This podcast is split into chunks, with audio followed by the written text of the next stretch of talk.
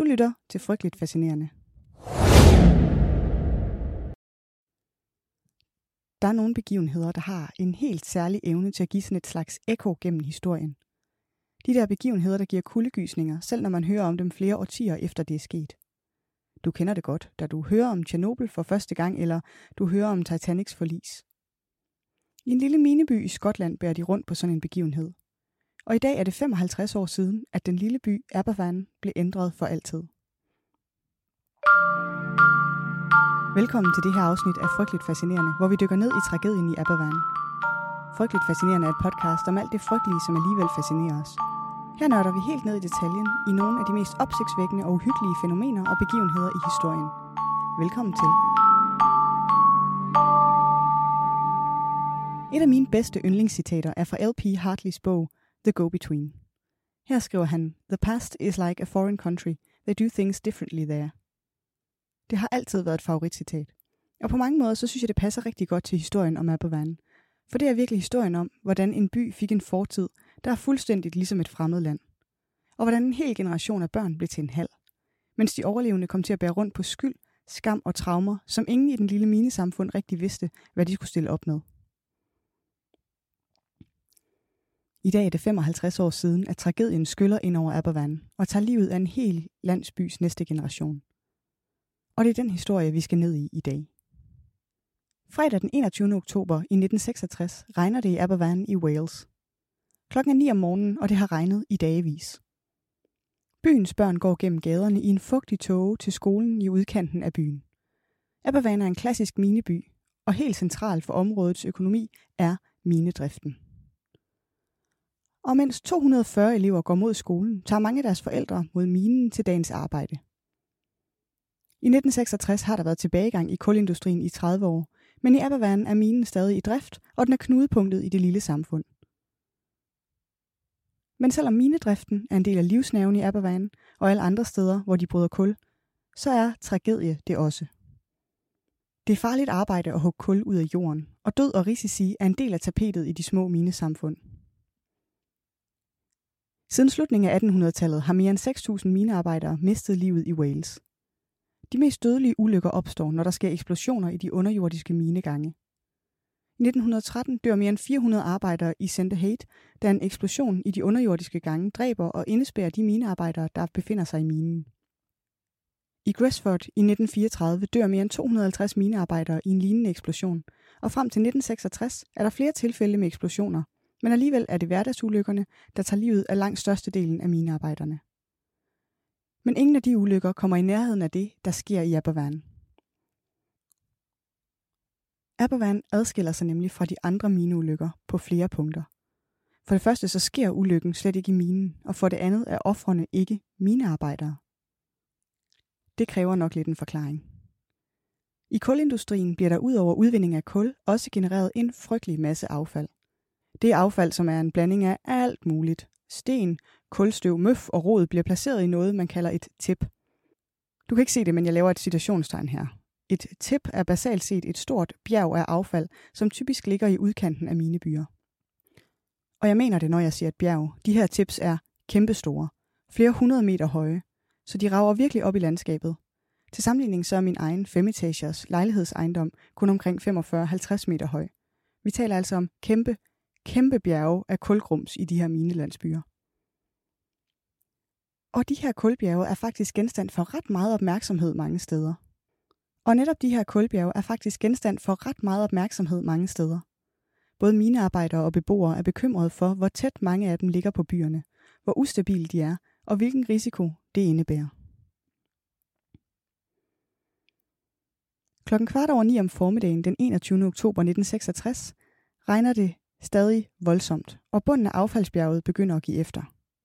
Det sætter gang i et skred ned ad bjerget, hvor en vandmættet muddermasse af kulaffald rutscher nedad, hurtigt accelererende med kurs mod Abervan. Bølgen af kulgrums når en topfart på mere end 30 km i timen, og det estimeres, at den har været mellem 6 og 9 meter høj. Den bulrer mod byen og rammer bygningerne i udkanten, herunder byens skole, med knusende fart. De bygninger, der ikke bliver knust, bliver fyldt med en sort, våd masse af kul, sten og blandet affald. Det estimeres, at fra skredet begynder til kulaffaldet ligger stille hen over byen, så går der mindre end et minut. Jeg husker en overlevende tilbage på ulykken. It was a Friday morning, and myself, my brother, and my other sisters, we got up that morning the usual way, ran down the stairs to try and get ready to go to school. Gina Matrick var 8 år gammel i 1966, og her fortæller hun om sin oplevelse til BBC Wales i 2006. It'd been raining and raining previously for, for quite a few days. In October, you get all the mist down the mountainside, so it was like a very dark, dreary day. Anyway, we went to the school, I sat down in my class right to the front of the school. And uh, obviously, we done the register. Anyway, the teacher began to start the um, the lesson, and it was uh, mathematics, and he was standing near us the door of the classroom. Jeff Edwards er klassekammerat til Gina Matrick, og han taler også med BBC i 2006. There was a sort of a thundering noise, and that thundering noise got gradually uh, worse and worse and noisier and noisier. The lights in the classroom, which were on these long pieces of electric wire with little bulbs at the end, they began to swing back and forth. There was just this horrendous, horrendous rumbling sound, and it just got louder and louder. It was so frightening. Everyone just froze to their seats. There wasn't a a sound in the school that you could hear a pin drop. I quote that all the time because you could. And I managed just to look through the window before I glanced at the, the blackness coming through the window. And I managed to put one foot in front of the other to run for the door. And then the next thing I remember was uh, waking up with this girl's head on my shoulder. And you just wonder what's happened. You don't really know. And you, you start to panic. And there were lots of shouts and screams and everything else. My foot was stuck Uh, so I was actually pinned in. I had a huge radiator on my lap, but that was from my waist down. And I remember saying that I couldn't feel my legs. I remember as well there was a little boy, Paul, who laid by us as well. Paul was there, but he but he wasn't in a mess. There was no muck on him as such, but we knew he was dead. I picked a book up at that time called Through the Garden Gate, and that was I remember drenched in blood. That'll always stick in my mind. But I just kept on turning the pages, reading this book, and watching as if nothing had happened. Anyway, as time went on, um, screams got less and less, and uh, it, it was because the air was being used up by people who were buried. På det her tidspunkt begynder redningsfolk og lokale at strømme til den tildækkede skole. Minearbejdere, brandmænd og folk med skovle. Det meste af skolen er ødelagt, og overlevende ligger begravet under bunker af kulaffald. Do you think there's any hope for the people underneath? Well, there's a faint chance. If they are trapped in a, in a slight air pocket, we may get them out, but uh, I'm afraid our chances are fairly uh, slim, although we try our best to get down. For de overlevende under bunkerne begynder nu et kapløb med tiden. Vådt mineaffald begynder at hærde som cement, og samtidig tror en ny katastrofe, fordi store mængder af spildevand, frigivet under affaldsskredet, fosser mod byen. I små luftlommer i den ødelagte skolebygning ligger fastklemte børn og voksne, nogen i flere timer. The next thing I remember was a voice shouted, look away, look away, because they had to smash the window, because the doors were all barred up. And this window was smashed, and I looked around, and it was my granddad. And that moment I broke down. I was really, really crying for my granddad to come and get me. Terrible situation to be in, and I'll never forget the look on his face that day. You know, he was looking, where where do we start first? Where do we start first? I knew at that point he couldn't come to get me, and because there was too many other children in the way, there was too many desks, tables, mac uh, everything, and um, I cried. He eventually did get to me. Ganas far er også ankommet til den begravede skolebygning. The right hand side of the school, there was three men there. Iris's father was one, and my father-in-law shouted to me, he said, Cliff, he said, we got Gaina here, and they passed Gaina to me, and uh, I held her in my arms and got her out. Well, I was overjoyed when I seen her, and I was handed Gaina and we was handing it one to the other. And when I carried it, her leg was facing the wrong way. She broke her leg, but she never moaned. I was put into the ambulance. Now, my mum and dad didn't really bother with me. It was a strange feeling. They didn't really bother with me, but I but I knew then that they would they knew I was okay, so they wanted to go and look for my brother and sister. Ganas forældre slutter sig til hundredvis af andre forældre, søskende, onkler og tanter og bedsteforældre, der kæmper en desperat kamp mod affaldsmasserne og tiden, mens ilten i luftlommerne svinder og kulmudderet hærder op. Vidneberetninger fortæller om mange, der graver med de bare næver for at finde flere overlevende i kærset. and there was people screaming, have you seen my Tommy, have you seen my Johnny? And as an ex-miner, I didn't have much hopes at all for anybody in that school. I tell you, they was lucky to get anybody out of there. Because the roof joists was down within a metre of the floor. It was crushed with the weight. And how can you tell people that uh, there was hope and there wasn't? The South Wales disaster. It's now feared that nearly 200 lives were lost when the coal tip at Aberfan near Merthyr Tydfil slid forward today. Nyheden om ulykken bliver hurtigt spredt over hele landet, og flere medier dækker begivenhederne, mens der stadig graves efter overlevende. I'm now looking through the walls of the shattered school into the main hall, which is a mass of people, and firemen and policemen, and standing once again on a pile of black slurry, and underneath us is the infant school. And on top of the slurry is a human chain of buckets, picks, and the debris is going away, handful by handful, brick by brick. How long have you been here, sir? Uh, quarter past 11 this morning. It's about 12 hours. Yeah. Why are you digging? My niece is under there. Som timerne går og dagslyset forsvinder, bliver det tydeligt, at der ikke kommer til at findes flere overlevende i den sammenstyrtede skolebygning. 144 personer dør den dag i Aberfan. 116 af dem er børn, og en hel by går i sorg. We didn't know until about half past four in the afternoon that the other two, there was no option. Now I had to go up to the hospital, see Gaina, who was strapped up then with her legs and her arms strapped up, and tell her her brother and sister had gone. That was my hardest. Mm. Mm. But terrible one. Og som jeg talte om i starten, så står vi nu her. På den anden side af en katastrofe, med en halv generation i stedet for en hel, og med overlevende, der ikke ved, hvordan de skal takle deres sorg. Der er noget helt særligt ved beretninger fra overlevende. Det er ikke for sjov, at forskere har fundet på begrebet survivor's guilt, for det er virkelig noget, der går igen, hver gang nogen overlever en tragedie, mens andre ikke gør. For kernelytteren kan du måske huske, at både Beck Weathers og John Krakauer beskriver det efter Everest-katastrofen i 1995. Morten Bøje Hvid fortæller om det, efter han overlever Estonia, og en hel stribe Hillsborough-overlevende fortæller om, hvordan de i overvis pakker deres oplevelser væk, mens de skammer sig over at have overlevet. Of to my class of 34, only four of us survived.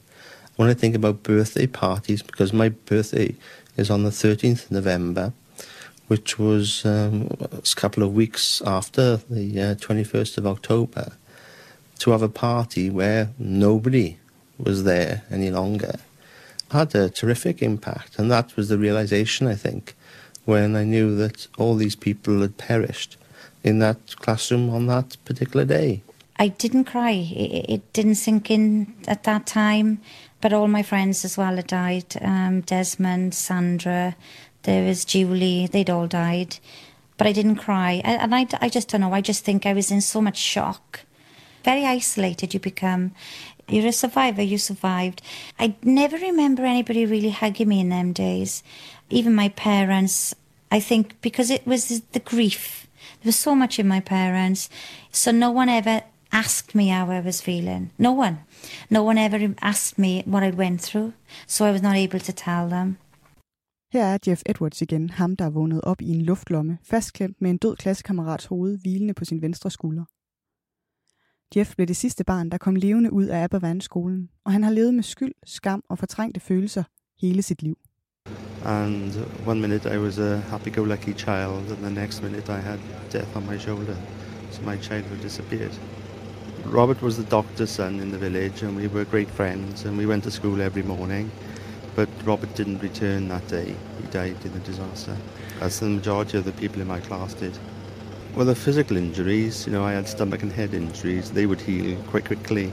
It was the emotional difficulties, the psychological problems of seeing that dead girl in my face all the time that uh, has been with me for, of my life, really. And uh, it'll be with me until I die. It won't go away. I've learned to live with it, and I found that talking about it has helped me. But others have, have been unable to express their Uh, anxiety and frustration and grief and the fact that they were survivors with that guilt complex. And it's made them very ill uh, over these years. En tidligere læge i byen beskriver, hvordan der i tiden efter katastrofen opstod en bemærkelsesværdig splittelse i byen. En form for bitterhed mellem familier, der havde mistet børn i sammenstyrtningen, og familier, der ikke havde. Leg forstummer i byen. De overlevende børns legekammerater er døde, og flere fortæller om en oplevelse af, at familierne til de afdøde børn ikke bryder sig om leg i byen efter ulykken. Men de overlevende skyldfølelse er ikke den eneste byrde, som byen bærer på. The type of services that we now take for granted were very much in their infancy, and the services that we were provided were very few and far between. What I found is that talking to a complete stranger was far easier than talking to your parents because you didn't want to express the carnage that you saw uh, in that school. It was very, very difficult to speak about it, and the majority of people uh, haven't been able to talk about it, and as a result of which, uh, they've become very depressed. But I would advise anybody involved in any major trauma, it's best to speak about it because that, that does help considerably. There was a picture of me being carried out by Tom Harding, who was the local grocer, and in the corner you can see my mother and you can see the anguish on her face, but the relief that actually I came out. And if you look at the other imagery that's uh, around with parents just waiting to see whether their children were going to come out or not, I was the last child to come out alive at 11 o'clock. And after that, uh, nobody else was alive. The door died. For de overlevende børn begynder symptomerne på posttraumatisk stress allerede at vise sig i 1966. Men forståelsen for og evnen til at genkende de her symptomer i 60'ernes minebyer er begrænset. De overlevende bliver tilbudt hjælp fra en psykiater, men den type krisehjælp er slet ikke så udviklet, som den er i dag, og mange af offerne tager slet ikke imod den. De overlevende får et par samtaler med en psykiater og bliver tilbudt beroligende medicin, før de igen bliver overladt til sig selv. Det betyder, at mange af børnene aldrig kommer tilbage til det officielle uddannelsessystem, fordi de ikke tør opholde sig i skolebygninger og generelt er ængstlige og nervøse. Jeff, vores sidste overlevende barn fra før, fortæller, hvordan han i lang tid boede hos sine bedsteforældre i en anden lille by, fordi han var bange for at opholde sig i Abervan.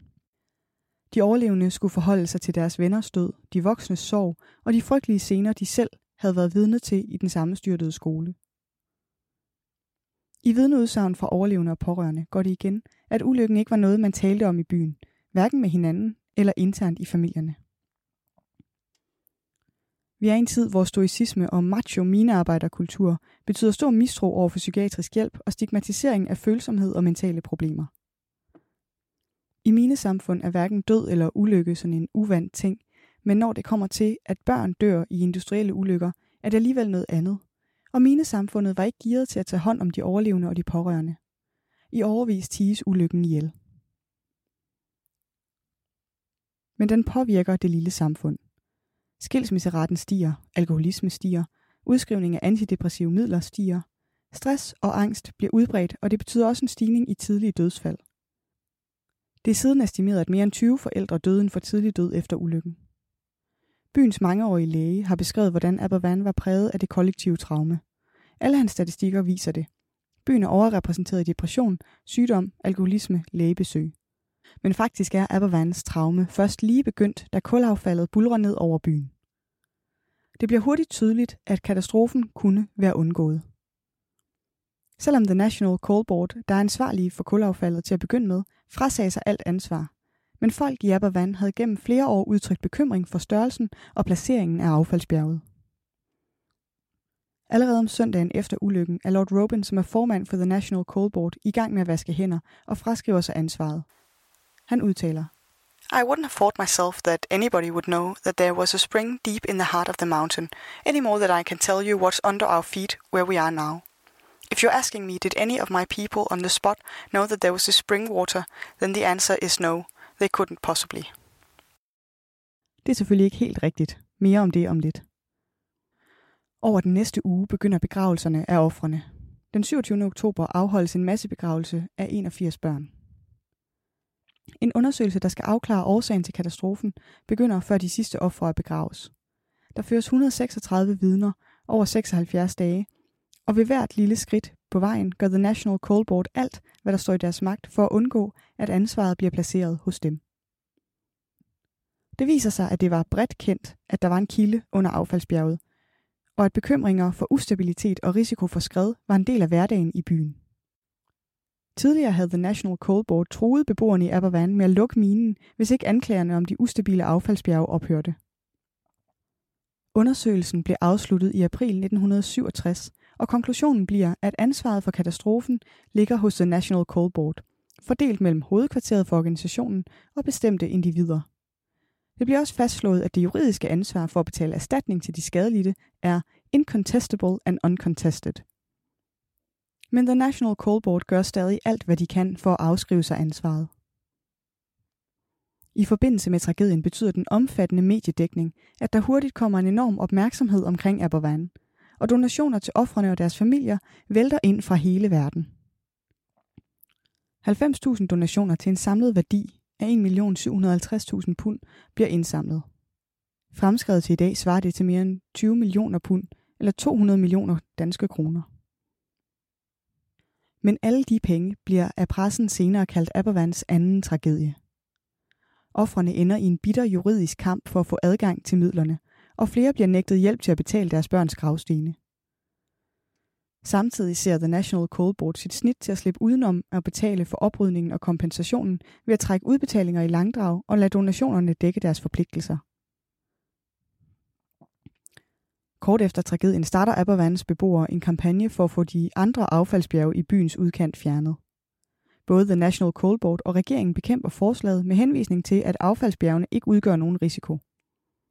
Men altså, den historie har beboerne hørt før. Og her står de i Abervan med et kæmpe affaldsbjerg, der er skrevet, og et ønske om at få de resterende bjerge fjernet, og en juridisk ansvarlig aktør, som kæmper imod hele vejen. I frustration over, at der ikke bliver gjort noget ved det, demonstrerer minearbejderne ved at hælde kulaffald ud i receptionen på The National Coal Boards kontor i Wales. Og selvom det ikke får The National Coal Board til at påtage sig det økonomiske ansvar, så sætter det alligevel skred i tingene. Regeringen og administratorerne for de indsamlede midler beslutter, at affaldsbjerget skal fjernes, og regningen skal betales af donationerne. Trods en indad kamp bliver pengene ikke tilbagebetalt til donationsfonden før i 1997, og selv der bliver der ikke kompenseret for inflation. På samme måde blev spørgsmålet om kompensation til de efterladte familier også en ny tragedie for Abervan. The National Coal Board foreslår først en kompensation på 50 pund per barn. Efter store protester bliver beløbet hævet til 500 pund. Men med et forslag om, at kun familier, der vurderes at have været tætte med deres børn, får adgang til kompensationen. Konkret bliver det foreslået, at familierne forud for udbetalingen af deres kompensation skal mødes med spørgsmålet Exactly how close were you to your child? Det forslag bliver heldigvis afværget, men ikke desto mindre lander kompensationen på 500 pund per barn, med henvisning til, at det ikke vil være sundt for de fattige minearbejdere at modtage en større sum penge. Ingen er blevet fyret, i rettesat, degraderet, fået en bøde eller blevet sat i fængsel som følge af katastrofen. I 1989 lukker minen i Abervan, og det sætter punktum for en af de største industrielle ulykker i britisk historie. Og hvis det her også er noget, der fascinerer og forarver dig, så er jeg helt sikker på, at historien om tragedien på Hillsborough også er noget, du vil synes er spændende. I efterspillet på ulykken ser vi også, hvordan alle de ansvarlige vasker hænder, og traumet bliver holdt i live, fordi de efterladte aldrig får den oprejsning, de er berettiget til. Det har jeg faktisk også lavet et podcast afsnit om, og det kan du høre, hvis du har lyst. I dag er det præcis 55 år siden ulykken i Abervan, og selvom nogle af de overlevende gennem tiden har snakket med medierne, så er det bemærkelsesværdigt, hvor få udtalelser der egentlig findes. Det er på mange måder, som om byen gik i chok, og ikke fik bearbejdet sit traume. På alle års dage for store tragedier er der fornyet medieinteresse for det, der skete, og journalister går på jagt efter øjenvidende beretninger. Men i Abervan er der flere, der ruller gardinerne for og lukker dørene, når journalisterne kommer til egnen. Og som Tjernobyl, så viser Abervan også de fatale menneskelige omkostninger af en industri og en forstokket regering, der vender det blinde øje til en katastrofe, der kunne og skulle være afværget, inden alarmklokkerne ringer dommedagen ind. Det er en påmindelse til os alle sammen om at holde folkevalgte ledere ansvarlige for rovdriften på naturressourcer, som sætter kommende generationers fremtid over styr. Og så er det også et stykke hjerteskærende historieundervisning, som du aldrig glemmer. I 60'erne var Storbritanniens mineindustri helt central for landets økonomi. Men flere steder gør overdreven minedrift kulbjergene ustabile. Og selvom The National Coal Board bliver gjort opmærksom på farerne for potentielle kollaps af specifikke bjerge, så får arbejdet lov til at fortsætte. Det får enorme konsekvenser for den lille valisiske mineby Abervan, hvis Kulbjerg pludselig styrter sammen en fredag formiddag i 1966 og begraver en stor del af byens næste generation levende. Omfanget af katastrofen er ubærligt, og såret er aldrig helet. Det var 14. afsnit af Frygteligt Fascinerende. Researchet, skrevet, optaget og redigeret af mig. Jeg hedder Maria. Næste afsnit kommer allerede i næste uge, og du kan høre det i iTunes, Spotify eller der, hvor du normalt lytter til podcast. I dag er ideen til afsnittet kommet fra min far, der med sin uudtømmelige historiske viden og stærke sociale indignation er en evig inspirationskilde. Hvis du kunne lide det, du hørte, så giv endelig podcasten en anmeldelse. Det hjælper andre med at blive frygteligt fascineret. Tak for nu.